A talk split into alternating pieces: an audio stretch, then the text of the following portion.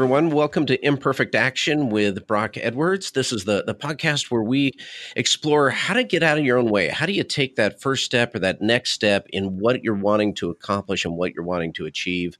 Of course, the name is based on the idea that imperfect action beats perfect inaction. You know, sometimes the, the best thing we can do is just get out of our own way.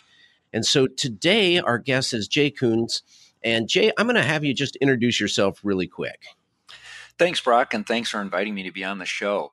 Yeah, I uh, have been a longtime hospital HR executive, healthcare HR executive, and about four years ago made a pretty dramatic move to join a recruitment process outsourcing and consulting firm to lead their national healthcare practice. And I'm one of the executives with the team there. And uh, it's been a wild and exciting and unbelievably fulfilling transition, which I wasn't entirely sure how that was going to play out. So I think that journey is kind of right in line with what uh, what you're going to be asking me. Yeah, absolutely. In fact, I want to dig into that a little bit. So, hospital executive that sounds like you know very stable job people don't stop getting sick and That's right you know it's that job's always going to be there and yet you you left uh, this very stable job you were doing well in your career and said hey i want to go work for this small firm that seems to be doing well but uh, certainly doesn't have the same level of stability and so you know that that's a risk. What what made you take that leap? Well it's a great question and it's one that i spent actually a lot of time trying to answer for myself because I had been doing hospital HR for 20 years, loved it. I feel very much at home in the hospital setting, whether it's a clinical setting or administrative setting, and was blessed to work for a fabulous organization. And felt like I was making a difference too, which is always kind of the secret sauce of your career, right? At least for me. If it's one thing if you enjoy your job, but if you feel like you're actually contributing in a meaningful way to the organization, then my gosh, why would you ever leave that?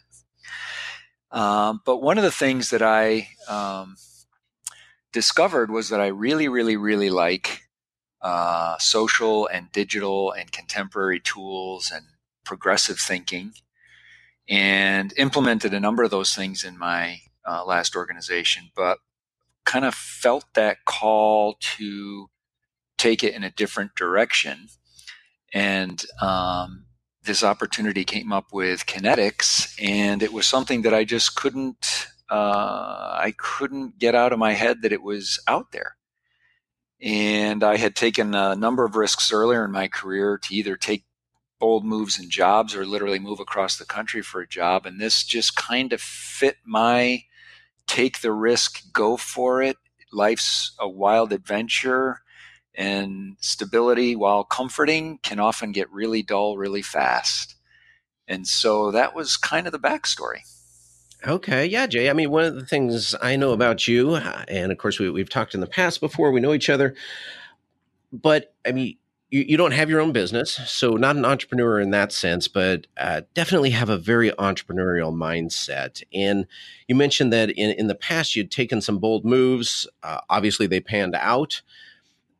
Well, so a couple of questions come from that. You know, one is how do you decide to take that bold move? In fact, well, let me just have you answer that one first. You know, what? How do you decide between, hey, do I make this leap or not? Yeah, so the decision making process was pretty was pretty wild. Um, one of the things that I value so much about hospitals, and I right now work in, exclusively with hospitals and long term care companies anyway. So it's been, from that perspective, a seamless transition. Uh, I, I get to help lots of organizations instead of just one. But it may sound hokey for those of your listeners who haven't worked in a either not for profit or hospital or healthcare system, but the mission of those organizations is something that you internalize as an employee whether you're an employee in an entry level role all the way up to an executive. And when I was evaluating whether or not I wanted to make this transition, I needed to make sure that the, the company that I was joining had a mission that I could believe in. What is it that they do? Because there are a lot of great companies and they have great cultures, but what they do is not anything I want to necessarily be involved with. And so looking at a company like uh, Kinetix, where I work now, where we help people find jobs We help companies that are growing and that are committed to their people to find the right people to help them be successful and build their cultures. That's a pretty good thing. And I had to do a lot of personal reflection around that. That was kind of number one. And this second one is going to count, sound maybe a little bit silly, but I opened up my Outlook calendar, the Monday through Friday view.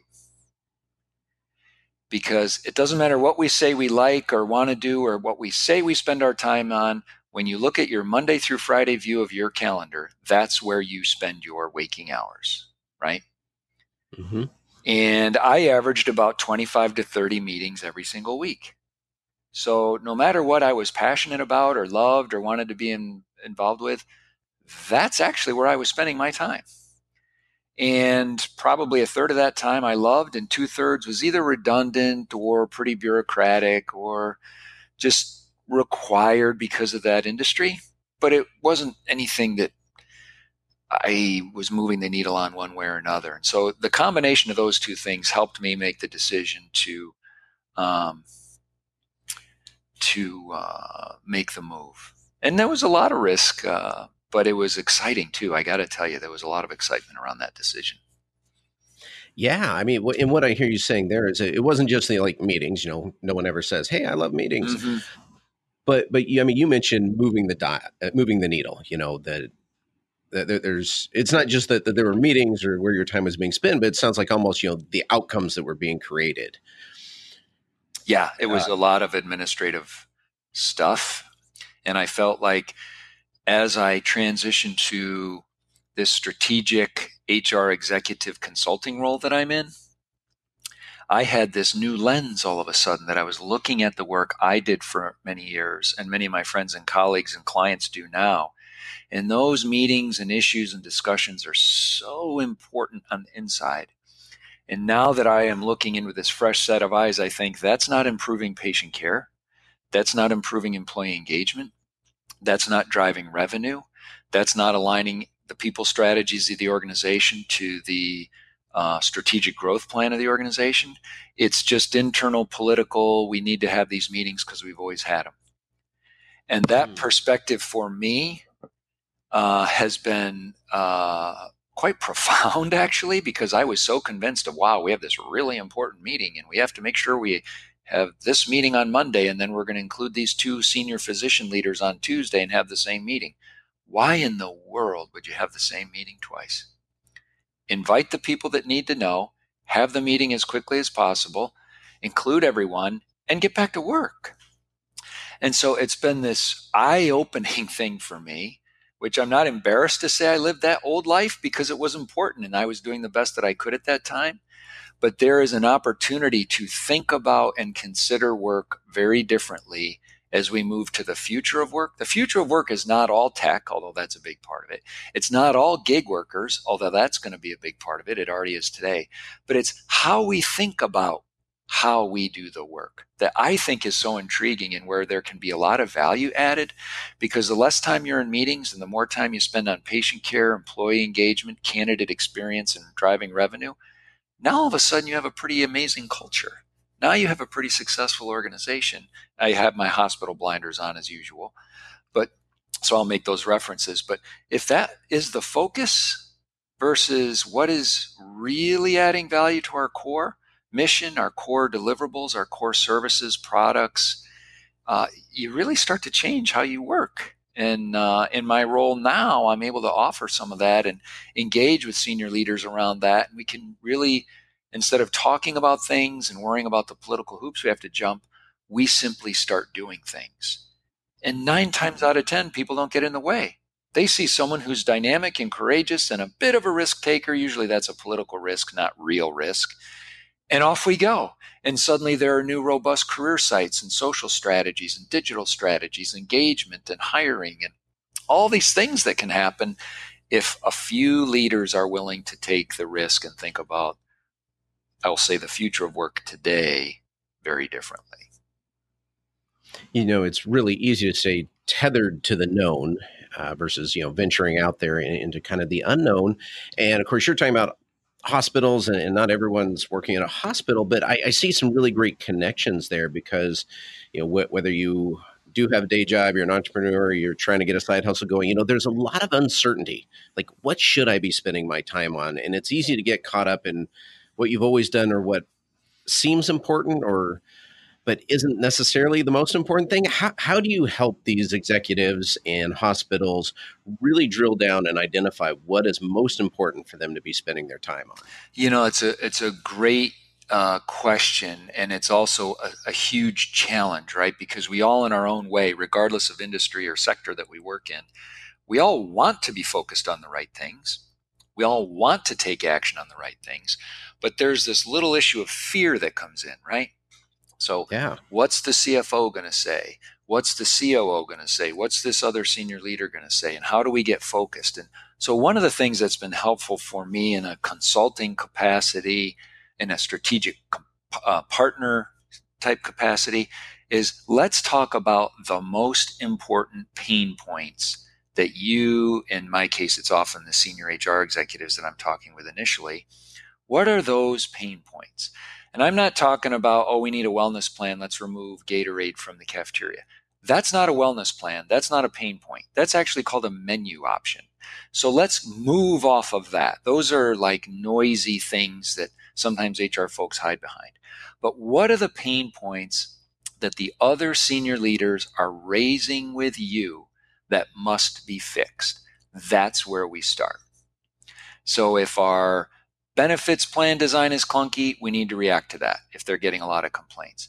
If our recruitment process is slow and we have a bunch of reasons why it's slow, but we keep hearing about it, then we're we're not confronting that. We're not addressing that. We need to do a thorough diagnostic review of our recruiting function so that we can change it. It's okay to change it.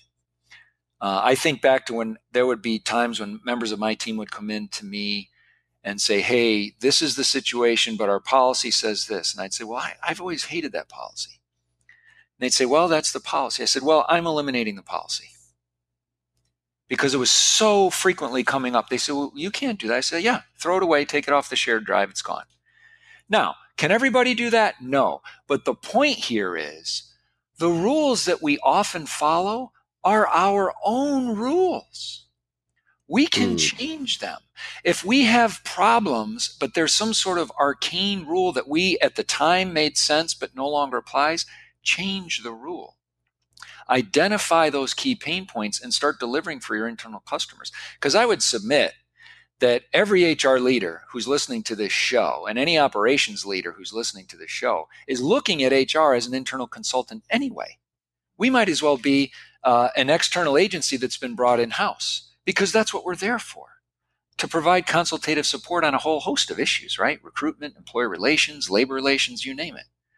So, why wouldn't we try to identify the most difficult, challenging problems and attack them versus acquiescing and saying, you know what, this is how it is in our business. You know how it is in insurance. You know how it is in hospitals. You know how it is in a startup. You know how it is in tech. No, I don't know. I know that we're not confronting the issues Maybe we ha- can't think of that on our own. So call somebody who can help you. Call your friend. Ask your friends who they know. And not necessarily a subject matter expert. Ask somebody who is smart, right? For me, one of the things that I've loved the most is being able to work with people who are really smart. They don't necessarily have the expertise in these individual disciplines. I just want to work with smart people because we can come up with ideas and solutions and we can perhaps engage with other leaders in a way that they know those executives who have that pain that they're directing back to us they when we talk to them in this kind of collaborative strategic way and we admit that hey we don't have the answer let's talk about it let's brainstorm this together suddenly we're on the same team. Hr isn't the scapegoat anymore. Hr is the partner trying to get their perspective. We don't always have to feel like we know what's best and we know everything. We just need to get with smart people because that's how the best ideas get implemented. So I have a real fondness for that collaborative, sit down, let's roll up our sleeves, let's figure this out. I don't want to come in the room and have everybody look at me and say, well, just preach the gospel of the answers. Well, I don't know the answers because I need to do a deep dive into what's happening with you. And then let's talk about what's worked and let's brainstorm some ideas. That seems to be so powerful and it gets a level of engagement, and I mean like senior level engagement here, where there's no more CYA happening. A lot of times in executive suites, people get to these really, really high level jobs, and then they realize, wow, there's a lot of risk up here. I'm a target up here, right? I can't hide in the crowd because I'm at the top of the mountain. Well, when you can start to build that camaraderie at that level, suddenly those defensive walls come down. Suddenly we're starting to think about future of work, but fixing the pain today within the concept and construct rather of what do we need to keep going forward because we know things are going to be a little different in a few years. So I just have found that to be not only incredibly powerful and been able to help organizations with some breakthrough thinking there, but also they get along better and it's fun. Hard work can be fun. Just because it's hard doesn't equal bad. I, I used to ask employees all the time when I would round. I'm passionate about rounding. It's the thing I missed most out of being a hospital executive. I loved rounding and connecting with everybody. And I used to say the same thing over and over and over. Ask me a question, but please don't ask me an easy one because you already know the answer to the easy one. Ask me the hard one that you're afraid to ask so we can have a real conversation about what's on your mind. And so that sort of connectedness with people, regardless of level, I think is one of the most powerful things. So I, I, love that. Ask me a question, but don't ask me an easy one. So, well, let me turn this a, a little bit, Jay. Actually, let me build on that because I, you know, when you talk about pain points, you know, like where there's pain, that's easy to identify. Like this just really sucks here. We've got to fix this. Yep. But, there's another level that uh, you know kind of goes through my head that is maybe even eh, from my perspective more dangerous than a pain point, and it's just kind of that middle of the road meh point. Mm-hmm. Like, mm-hmm. like it's comfortable enough that no one's saying, "Hey, we have to fix this now," and yet isn't great, isn't stellar, doesn't excite anyone. It's you know just good enough to not suck. So how do you how do you get people on board? Because I know you're shooting for excellence. So how do you get them on board with the yeah we need to improve this thing that no one's really identified as being a bad thing yet? Yeah, so that's a really interesting question, Brock, because um, candidly, the the companies that I have the privilege to work with uh, do not engage with uh, Kinetix or me then into Kinetix because they're just middle of the road. Um, they engage because uh, we had one client that said, "Look, we have a net five thousand new jobs we need to add in the next couple years, and we need help." We had another that said, We're growing like crazy and our recruitment team can't handle the load. I need additional horsepower. Uh, so there's already, by the time someone wants to work with us, they are at a point where there is so much pressure that whether they want to admit it or they want to deal with it or not, they now have to. Mm. So I rarely have somebody call. Actually, I never have anybody call and say, Jay, we're doing great. Would love to work with you. I don't get that call. right? right? I don't get that call. Quite honestly, I don't want that call because if they're doing great and I come in and anything changes at all, then it's my fault, right? So I want to be in a situation where it's pretty rough because then there's a lot of opportunities to make an impact and it's fun when you start to see things improve, right? So what but what maybe is a way to answer your question is how do we get everyone engaged? So there might be, holy cow, we have all these jobs to fill, but then there's all these other people that have to be involved in that process, right? Hiring managers, other executives, etc. And they may not be interested at all. They may just want to plod along. And so then it really becomes uh, building the business case. What are they responsible for? And also, quite honestly, sometimes we talk pretty candidly with clients about uh, accountability of the leadership if the leaders because uh, we're very much an analytics driven company we track everything our team does from the employer brand recruitment marketing side and all the robust strategies there to all the recruiting so we are very clear about what we deliver and when we deliver it and what needs to happen on the other side and if the uh, if the leaders aren't engaged then it becomes painfully obvious for them. And we don't we're not out to get anybody but we just simply report what's happening. And so there is a way some folks have engaged with us actually and said we see you as part of our accountability strategy because we need to address these recruitment needs but we have a number of leaders who are struggling. And you're going to help make it abundantly clear because you're this new load of horsepower into our health system. And all of a sudden you're just showing all these candidates you submit and we're still not getting any hires for example so then they can have a conversation with that hiring leader like hey you got to get moving here you're not filling your jobs right we can't keep spending money on contract labor and overtime when we have a recruiting partner that's delivering you quality candidates. So there's a whole bunch of different ways that can happen. Even comes down to launching employer brand strategies where we really, really, really work hard to get the senior leadership team engaged on social, building their own personal brands, uh, as I have said a thousand times, the safest content you can ever share professionally is your own organization's content that's already been posted on the web. Mm. So, and, and I'll ask, I do loads of training around this, and I'll ask the executives, how many of you share your own organization's content every day? Or sometimes I'll ask the question, who in this room do you think shares the most content about your organization? And they all get these nervous looks and they look at me and they say, Please tell me it's not you, Jay. And I say, Oh, it's me. As a matter of fact, it is me because every one of the clients that I work closely with, I share their content every single day. Because I'm trying to role model, you can post content on LinkedIn, you can share it on Facebook, you can retweet things so easily. It takes a second, as you know, Brock, you well know. It's a simple thing. So I should not be the champion for these organizations. Their own leadership should be. So it's a little bit of a shaming play, a little bit of a poking fun play, but it's a real life example of even in those situations where they've already engaged with us, we're already partners, we're already producing tons of content for them on the employer brand side, they still need to be reminded to get on board because they're just not used to taking action. There's that safety and comfort versus taking a little bit of a risk, being out on social media. The world's not going to end. You'll be okay. but we have to kind of help them get there. And then many of them embrace it and become absolute champions for their brands. And it's phenomenal. And then that trickles down, of course, as they roll it out with their teams. Yeah, so th- those are awesome questions, by the way, Jay. I, I love that to uh, get them thinking about who, who is doing the most championing uh-huh. of the mm-hmm. business that they are most vested in. Yeah, that's but, right you, you, know, you said something there, and you said it really kind of casually, and then moved on to something else. And yet, I, I want to go back and revisit it because I think it's really, really super important. You had mentioned that uh, you know you want situations that are rough, yeah, and I think that's important because that is a different mindset, and I think that is kind of at the heart of what I think of when I think of you having an entrepreneurial mindset. That I think a lot of people want situations that that are easy and you know simple and that eh, I think there's almost this this line of thought that the higher you go in an organization, the less problems you you have, the less you have to deal with, mm-hmm. and which of course you know the opposite is yeah the completely true. Yep, yeah, you see all the problems now, not just the stuff in your department. Yeah, you get them all. Yep.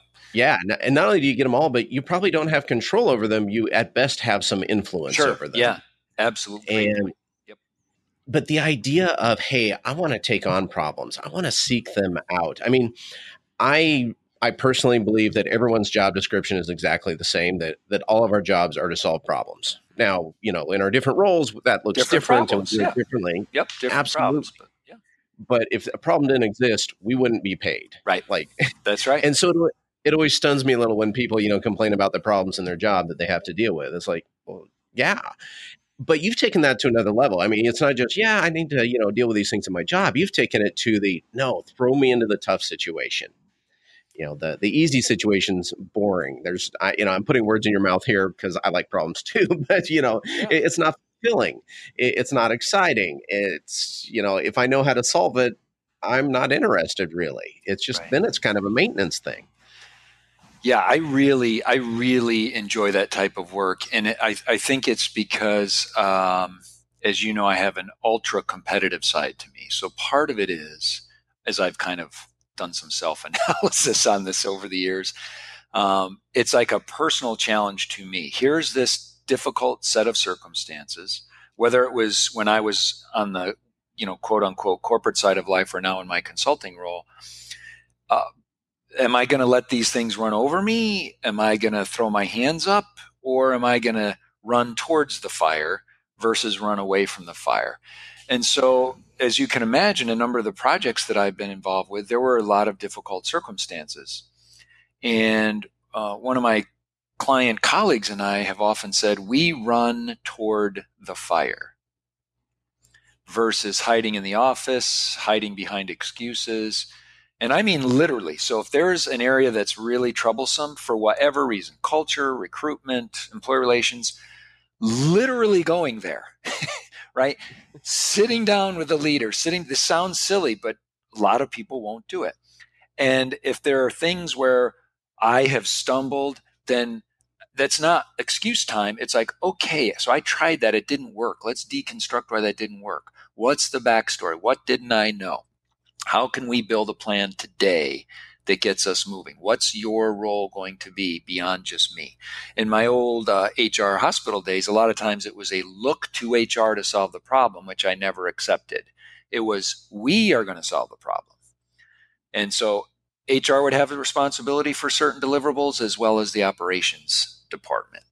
Because if we're not all pulling, this is cheesy, old, overly used phrase, but if we're not all pulling in the same direction, it's a waste, right? It's total waste. That's like blaming the hiring managers. Well, if they just did it right and followed our rules, everything would be perfect. Well, that makes no sense. Maybe our rules aren't good. When was the last time we looked at our process or our expectations? Right. What what is that hiring leader going through?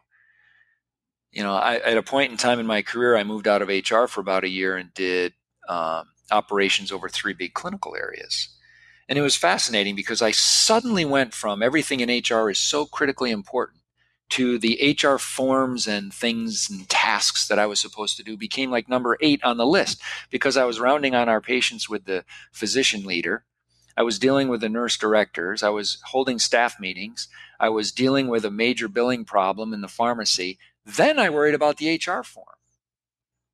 But yeah, in HR, always... we think, my gosh, this is a required form. Well, so what if it's a required form? Tell that to the patient on dialysis. Do you think they care about your HR form?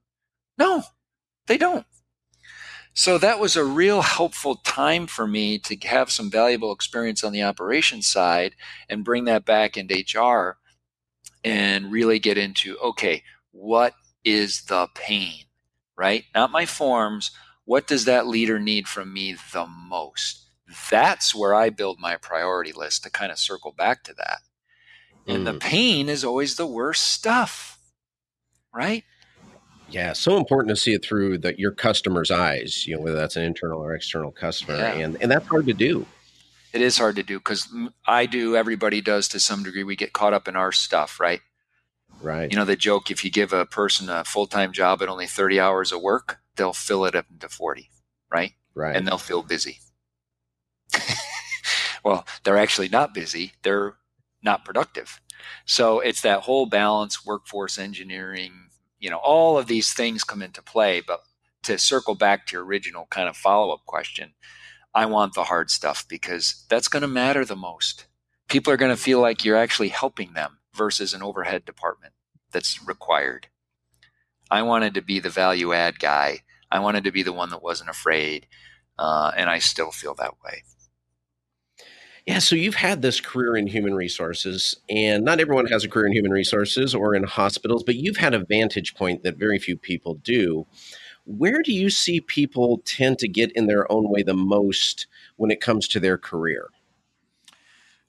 Whew, boy, that's a good one. I would say there's probably two tracks, and one is as I see people, uh, I, I have seen, as we all have, folks who are strong up and comers. They're aggressive, and I don't mean that in a negative way they're hungry, they're working hard, they're volunteering for teams, they're putting themselves out there and they're starting to move up the chain. And then something happens when you break through to a director level or an executive level. The money is now different, the pressure is now different. And suddenly we're going to maybe play it a little safer now. Because, mm. boy, I've got a lot to lose now. And so the person that we saw coming up through the ranks that we were all so excited about and thought, boy, they have earned this breakthrough opportunity. And now they've shifted from sixth gear to third gear. That's not going to serve them long term, right? Why do we see directors fail who are on a meteoric rise? I think because they start to play safe versus being that person who is so impactful and so many people want to be around and they're so energized. They just create an aura that their turnover is lower, their performance is better. But once you start to play it safe, you start compromising, and I think that's a, a major, major problem. Okay. I also So, think that so that was one. uh, we you know, struggle is with was there another track there? leaders. We're happy to hammer the staff, uh, but once leaders start stumbling, how much rope do we give them? How much time do they have to turn things around? If we thought about the organizations we've served over the years, are there leaders that have been there a long time that are just we would consider not really worth having there? I bet we could all name some. Why are they still there? I always viewed HR's role is get them out. Force the operations people to get them out because operations leaders will admit that they're not doing a good job. Well, then what's the plan? Well, you know, they've been here a long time. I don't care how long they've been here. Do you think our patients care how long they've been here? Do you think our brand new hires who are excited to join the team and then they see that behavior from their leader? Is that going to keep them here? Or are they going to roar through one year of experience and jump? So for me, there's a real opportunity uh, because most leaders are really good, but the ones that aren't good stick out like a sore thumb. Why would we want them on our team? I don't know why, but for some reason, a lot of them get to stay. So I would say those two things: don't play it, don't play it safe, and then driving that level of accountability, accountability at the leadership level, I think could be extremely impactful in terms of culture. Because culture is not driven from the ground up. I don't care what anybody says. Leadership sets the tone. We hire, we fire, we approve vacations, we approve schedules, we approve purchasing, we change technology, uh, we set strategic direction, we do the budget.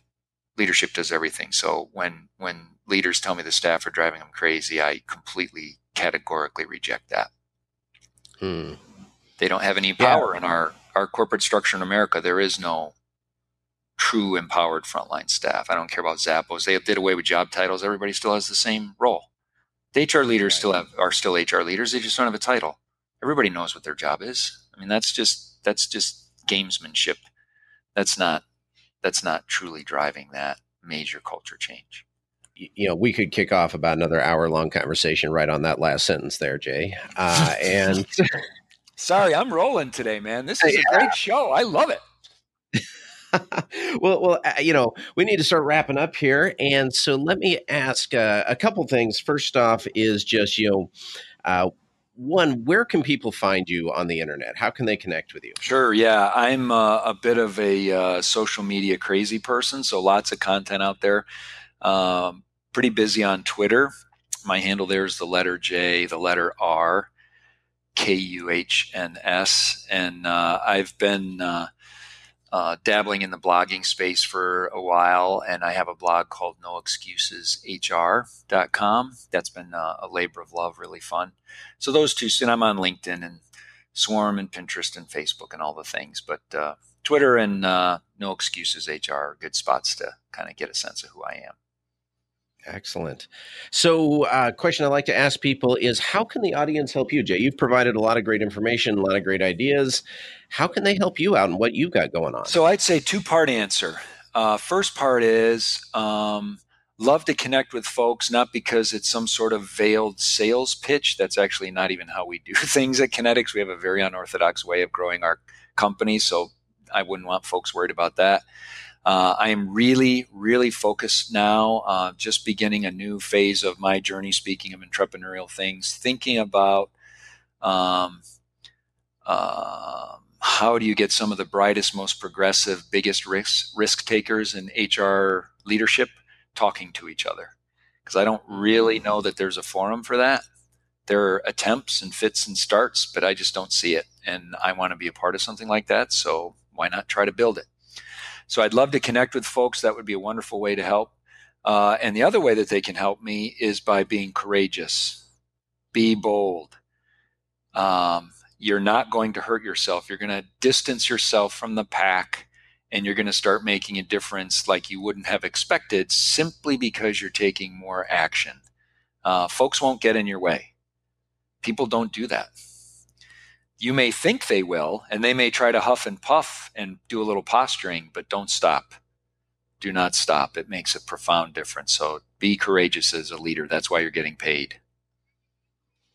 Yeah, lo- love all this, Jay. I mean, you know, just looking over my notes here, you know, just like I love that concept of seeking out situations that that are rough, that are running towards the fire. You know, you talk about the danger of playing safe versus the benefits of being impactful. Uh, in fact, you know, from my perspective, you've really built your career around focusing on being impactful versus anything else. Uh, so, so much great stuff to come away with. Really appreciate you being on the show here today. Oh, loved it. Thanks for having me, Brock. Hey, thank you for listening to Imperfect Action today. Let me know what your favorite takeaway was. What what are you going to take from this show and put into action in your life right now today to help you move forward? Hit me up in the comments or on Twitter. I'm dying to hear how is this show helping you to move forward. Now, one of the things I want to mention was that today's episode was brought to you by NutriFit. Now, I tried NutriFit's whey protein supplement after meeting the founder and hearing about his journey and his commitment to quality. I like to support up and coming businesses, so I gave it a try and I was really amazed at it. Now, I've had a lot of different protein drinks, but what made NutriFit different is one, that it mixes immediately, and also that the chocolate flavor actually tasted like chocolate. You know, so often they taste that like some kind of chemical engineering science project rather than just like food. And on top of that, NutriFit has no artificial sweeteners, colors, or preservatives. Plus, it includes probiotics, and I find it to be easy on the stomach. Now, the true taste test of it all is that my teenage daughter even likes it. She often has a shaker cup in the morning just on, on her way to school. Now, there are a lot of supplement brands on the market, but I do want to mention that NutriFit happens to be my personal favorite. And as a listener of Imperfect Action, you get 15% off of any order. When you're at checkout, after you've picked out your products, just use the code TAKE ACTION.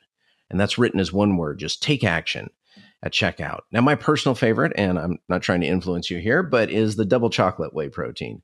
And you can order right on NutriFit's website. That's N U T R I F I T T. There's two T's in there. So nutrifit.net. And let me know what you think.